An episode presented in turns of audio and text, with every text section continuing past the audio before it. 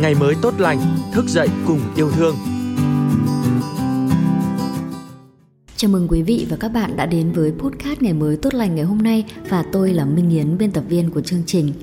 Thưa quý vị và các bạn, cha ông ta đã từng đúc kết trăm năm bia đá cũng mòn, nghìn năm bia miệng vẫn còn trơ trơ.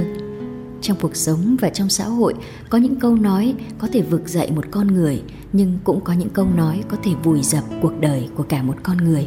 Đó có lẽ là trải nghiệm sâu sắc mà tác giả của câu chuyện làng podcast ngày mới tốt lành muốn gửi tới quý vị và các bạn trong buổi tối thứ bảy ngày hôm nay chiêm nghiệm được qua tuổi thơ và cuộc đời của mình bên người mẹ tảo tần và vất vả. Mời quý vị và các bạn đến với câu chuyện làng Miệng lưỡi người đời của tác giả Annie Cẩm Loan.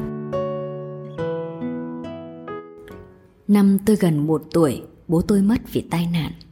Bà nội nghe người ta đồn thổi vì mẹ tôi mà bố chết. Bà hận, đuổi mẹ con tôi đi, không cho vào nhà, tuyên bố không nhận con, nhận cháu. Càng lớn, tôi càng thấm thía sức mạnh ghê gớm của bốn từ miệng lưỡi người đời. Nó sắc hơn dao, cứa người khác thấu tận tim. Bố tôi khi ấy là sĩ quan của quân khu 7, đóng quân tại Long Khánh, Đồng Nai. Mẹ tôi theo chồng vào đó sinh ra tôi. Hôm ấy ông về phép, chuẩn bị sinh nhật con gái. Đồng đội trong xóm gọi sang nhờ đào giếng. Phương pháp đào giếng thời chiến, vứt vài quả bom xuống, thế là thành cái giếng. Bố tôi 33 tuổi, khỏe mạnh, vào sinh ra tử không do dự, từng nhận huân chương chiến công hạng 3 do Chủ tịch nước trao tặng vì chiến công ôm bom phá sân bay Xuân Lộc, cửa ngõ quan trọng nhất trước khi giải phóng Sài Gòn. Nên ông tự tin lắm, sung phong xuống giếng kiểm tra sau khi bom nổ hết. Đó cũng là lần sung phong cuối cùng. Ông mất vì ngạt khí độc, để lại người vợ trẻ 27 tuổi và đứa con thơ chưa đầy năm. Sau khi chồng qua đời, mẹ tôi dắt con về quê, một ngôi làng Bắc Bộ thuộc Hà Tây cũ. Bà nội tôi không biết nghe lời đồn đại vô căn cứ từ đâu, nhất định không tin mẹ tôi, chỉ tin dư luận phong thanh con trai bạn chết do lỗi của vợ. Bà đuổi con dâu và cháu ra đường. Chúng tôi chỉ được vào nhà sau khi các bô lão trong làng, trong họ đứng ra bênh vực giúp đỡ, thuyết phục bà. Mẹ con tôi trải qua những năm tháng mẹ quá con côi cùng nhau không phải trong tình yêu thương, thông cảm đùm bọc của họ hàng làng xóm. Như người ta vẫn nghĩ Mà ngược lại hoàn toàn trong sự phán xét, soi mói, đàm tiếu, lợi dụng và bắt nạt bất cứ khi nào có thể. Mẹ tôi hiền lành tử tế, chịu khó, hiếu thảo với cha mẹ hai bên Luôn giúp đỡ mọi người, chưa từng nợ ai một đồng Chỉ có người khác nợ mẹ. Người đàn bà đứng lại thờ chồng nuôi con, đức hạnh và dũng cảm, không sợ điều gì nhưng rất sợ dư luận. Mẹ tôi sợ dư luận hơn sợ chết, đến tận bây giờ vẫn sợ. Mẹ là người đàn bà quá trẻ đẹp xuyên sáng nhưng rất giữ gìn phẩm hạnh. Dù nhiều người đàn ông giàu có thành đạt theo đuổi, song bà đều từ chối, cả đời chỉ yêu duy nhất bố tôi. Nhưng người ta đâu có tha, Ngày nào cũng có những lời đàm tiếu, mẹ tôi ngủ với người đàn ông này, qua lại với người đàn ông kia. Bởi thế, mẹ thậm chí không bao giờ dám đứng gần bất cứ nam giới nào trong làng, chứ đừng nói đến cười hay bắt chuyện với họ. Mấy chục năm mẹ tôi sống như vậy. Thế mà người ta vẫn đồn mẹ có chữa với ông X, ông Y. Đồn thổi chưa hả dạ, giữa chợ quê đông người, có người đàn bà nọ lấy tay sờ bụng mẹ, nắn nắn và hỏi – này, đang chửa đấy à? Rồi há miệng ngửa mặt lên trời cười ha hả, sung sướng đã đời. Xung quanh thì thầm chỉ trỏ khúc khích cười với nhau. Sát muối vào nỗi đau của kẻ khác đôi khi là sở thích không thể kìm hãm của một số người. Giống như tiếng reo hò cổ vũ trên khán đài của trận đấu bò tót thời xưa. Khi đấu sĩ bị bỏ hút chết, đám đông trở nên cực kỳ phấn khích. Càng nhiều người chết càng hấp dẫn hơn, Họ sẵn sàng bỏ nhiều tiền để xem người khác bị giết. Mẹ tôi kể, hôm ấy mẹ đã nở nụ cười thản nhiên và bất cần. Ừ, đang chữa đấy, sợ gì mà không chữa, chữa thì đẻ thôi. Rồi mẹ đạp xe đi trong sự ngỡ ngàng của chợ quê buổi sớm, lạnh lẽo đến gai người. Chờ mãi không thấy mẹ đẻ thì người ta tiếp tục đồn chắc là phá thai rồi, trông xanh xao lắm. Khi viết đến đây, tôi đã khóc, không thể viết tiếp. Tôi thương mẹ biết chừng nào.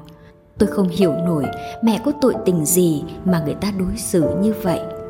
Tôi cũng không biết bạn từng đóng vai trò gì trong câu chuyện ấy là nạn nhân bị dư luận bùa vây cả đời như mẹ tôi hay chính là một phần trong đám đông tàn nhẫn kia hay cả hai bạn có nghĩ rằng những thông tin ấy những lời khiếm nhã thậm chí độc ác đó sẽ không bao giờ gột sạch được trong cuộc đời dài dằng dặc sau này của những số phận tội nghiệp mà những người đang sống trong bình yên đủ đầy, làm sao hiểu nổi.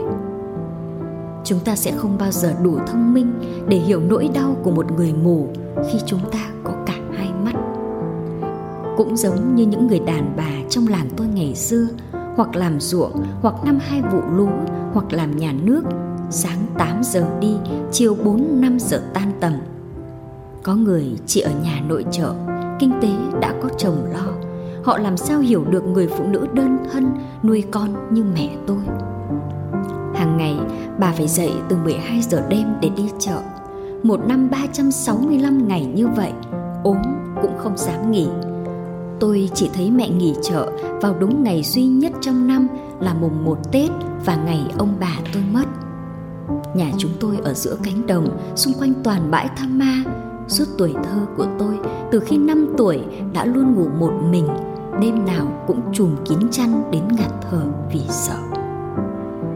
Những ngày đông buốt của Bắc Bộ tới 4-5 độ, mẹ kể đạp xe trong đêm, cả tay và chân đều không còn cảm giác, chỉ đạp theo quán tính Bình thường mẹ tôi về nhà vào 12 giờ trưa, hôm nào ế hàng thì 22 giờ đêm.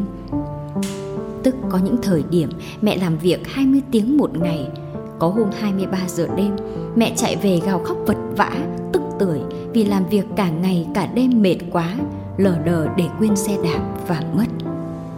Đêm ấy mẹ không về nhà, mẹ đi tìm xe suốt đêm nhưng không thấy.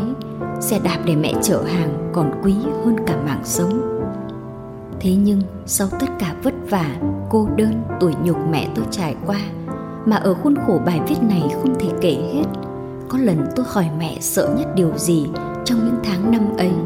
Mẹ tôi thật thà trả lời, mẹ sợ nhất mỗi khi đi chợ về, phải đạp xe qua chỗ tụ tập của mấy bà mấy cô rảnh rỗi trong làng.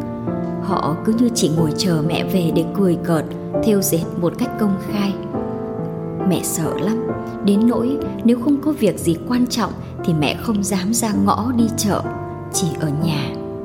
Chúng tôi mẹ quá con côi, cứ như nhà có tội phạm ai đi qua cũng dòm vào cũng tò mò bàn tán lời nói không mất tiền mua nhưng đôi khi lời nói đòi máu đấy bạn có tin không ngày học lớp 3 có lần tôi sang nhà bác ruột chơi ở đó có người họ hàng cũng là ruột thịt của mẹ tôi bỗng dưng trợn mắt quát. Loan, sao mày không chào tao à? Dù tôi giải thích cháu chào rồi, xung quanh cũng công nhận tôi đã chào, nhưng người đó vẫn thẳng mắt nhìn vào tôi lạnh lùng. Đúng là cái đồ con không cha, đầu đường xó chợ, không ai dạy dỗ. Tôi dù chỉ có mẹ, nhưng được giáo dục nghiêm khắc, là đứa trẻ ngoan và học giỏi có tiếng. Lần đầu trong đời tôi nghe người lớn đáng tuổi cha mình, ruột thịt thân thiết nói với mình những lời tàn nhẫn như thế mà không hiểu vì sao. Tôi khóc uất nghẹn, chạy một mạch về nhà, mãi không nín. Đến tận bây giờ, câu nói ấy vẫn văng vẳng bên tai. Tôi không bao giờ bước chân đến nhà người đó, cho dù tận khi lớn lên tôi mới tha thứ được cho ông ấy.